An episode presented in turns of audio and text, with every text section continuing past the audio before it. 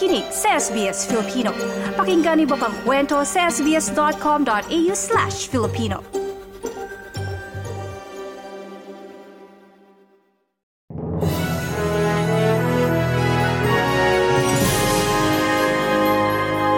Pasok sa prioridad ng pambansang budget para sa susunod na taon ang mga proyekto na nakapaloob sa socio-economic agenda ng Administrasyong Marcos at sa medium-term fiscal plan.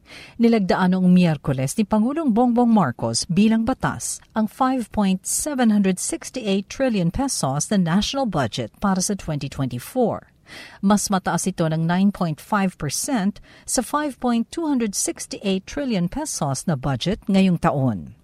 Kabilang sa top 10 na pinaglaanan ng malaking budget ay ang 900 billion pesos para sa edukasyon at ang 800 billion pesos sa infrastructure at social protection ng Department of Social Welfare and Development kasama ang ayuda sa mga individuals in crisis program at ang bagong walang gutom program. Details our battle plan in fighting poverty and combating illiteracy, in producing food and ending hunger, in protecting our homes and securing our border, treating the sick, keeping our people healthy, creating jobs, and find funding livelihoods. Yan ang tinig ni Pangulong Bongbong Marcos. May 10.2 billion pesos na idinagdag na budget para sa defense cluster at kabilang sa paggugugulan nito ay ang pagbili sa tatlong barko para sa Philippine Coast Guard. Buying uh, three uh, big ships for the Coast Guard. Um, and ang plano po namin ni Presidente, kausap po, po si Pangulo, ang plano po ay gawin po natin ito dito sa Pilipinas. Yan ang tinig ni Senate President Juan Miguel Zubiri. Wala namang idinagdag pang confidential at intelligence funds sa mga civilian agencies. Kasama rin sa top 10 agencies na may pinakamalaking budget ay ang Department of Agriculture at Department of Health. 500 billion pesos ang inilaan para sa ayuda ng nasa 12 milyong may hirap na pamilya. 5 billion pesos para sa food security na gagamitin sa libreng irigasyon, binhi, abono at farm inputs may karagdagan pang 5 billion pesos para bilhin ang ani ng mga magsasaka. Naglaan din ng 1.5 billion pesos para sa development at expansion ng airport sa Pag-asa Island sa West Philippine Sea na nagpapakita ng determinasyon ng Marcos administration na igiit ang soberenya ng Pilipinas lalo sa China. Wala namang direktang veto o binago ang Pangulo sa national budget. Sa sitwasyon sa West Philippine Sea, nagsimula na naman ang pag-uusap ng Pilipinas at China hinggil sa kanilang mga iringan doon. Sinabi ni Foreign Affairs Secretary Enrique Manalo na nakausap niya sa telepono ang kanyang counterpart sa China na si Foreign Minister Wang Yi kaugnay ng mga issue sa West Philippine Sea. Ayon kay Secretary Manalo, frank at candid ang pag-uusap at natapos ito sa kasunduang bigyang halaga ang dialogo sa pagharap sa mga issue. Anya, nagtapos ang kanilang pag-uusap sa mas maliwanag na pag-unawa sa kanikanyang posisyon. Pareho rin nilang sinabi na mahalaga ang dialogo o pag-uusap.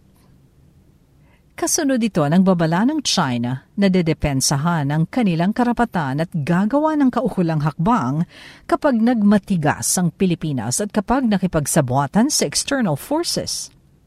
Sinabi naman ng Chinese Embassy sa Manila na nagkasundo sina Secretary Manalo at Minister Wang na ituloy ang bilateral consultation mechanism at gawin ito sa mas maagang petsa. Aminado si Minister Wang na nahaharap sa serious difficulties ang relasyon ng dalawang bansa. Sinisi ang Pilipinas na nagbago daw ang patakaran, hindi tumupad sa pangako at paulit-ulit na naguudyok ng kaguluhan sa karagatan. Sa lagay naman ng ekonomiya, pananatilihing mataas ang interest rate sa Pilipinas sa mas mahabang panahon para malabanan ng inflation. Nilinaw ng Bangko Sentral ng Pilipinas o BSP na malabong ibaba ang mga rates sa mga susunod na buwan para panatilihin ang sigla ng ekonomiya. Sinabi ni BSP Governor Eli Remolona na pananatilihin nila ang interest rate sa 6.5% at aalagaan ito hanggang makontrol ang inflation at maabot ang target level. Napigilan ang pagtaas ng inflation noong Nobyembre nang pumatak ito sa 4.1% mula sa 4.9% noong Oktubre at sa mas mataas na 6.1% noong Setyembre. Malayo ito sa target ng BSP na 2 hanggang 4% para ngayong taon at sa 2024. Inaasahan namang lalago ang ekonomiya ng 6.5 hanggang 7.5% sa susunod na taon kabilang sa mga ginawa ng gobyerno para mapagaan ang epekto sa ekonomiya ng nararanasang El Nino phenomenon ay ang pagbuhay muli ng Task Force El Nino na pipigil sa masamang epekto nito sa maraming aspeto sa bansa. Sa ibang balita, ipinaliwanag ni Lingayen Dagupan Archbishop Socrates Villegas ang kautusang inilabas ng Vatican hinggil sa pagbabasbas sa mga relasyong kakaibang sitwasyon. Sinabi ng arsobispo na ang fiducia supplicans ng Vatican ay nagbibigay ng basbas ng awa o blessing of mercy sa magpares na irregular ang sitwasyon. Kabilang sa mga irregular relationships, ang mga nagsasama na hindi kasal, non-sacramental civil marriages o kinasal sa huwes o alkalde, mga diporsyado at muling nag-asawa polygamous bonds o pakikisama sa hindi nila asawa at same-sex union.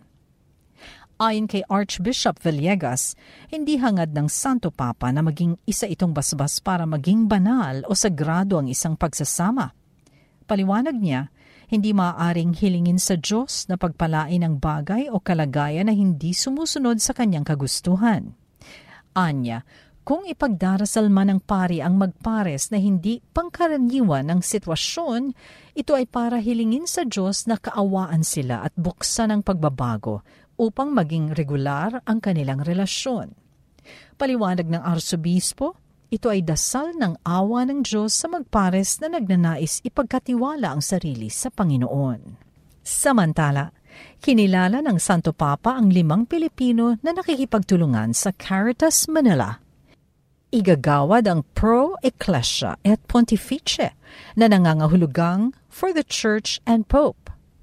Commendation ito kina Fernando Zobel de Ayala ng Ayala Corporation, Arnulfo Veridico ng Caritas Manila, Manuel Pangilina ng Metro Pacific Investment Corporation, Ramon del Rosario Jr. ng FINMA at Maria Gonzalez Gulspe ng Union Bank. Kinikilala ni Pope Francis ang kanilang outstanding and generous service to the Church sa pamamagitan ng mga aktibidad at programa ng Caritas Manila sa mga nakalipas na taon.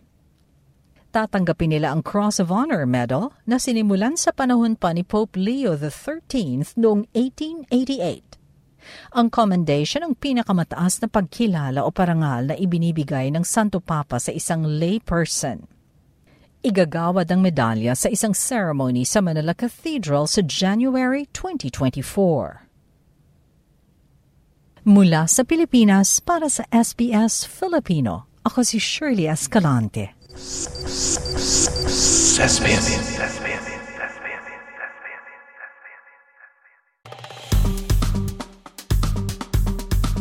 I-like, i-share, mag-comment, sundan ang SBS Filipino sa Facebook.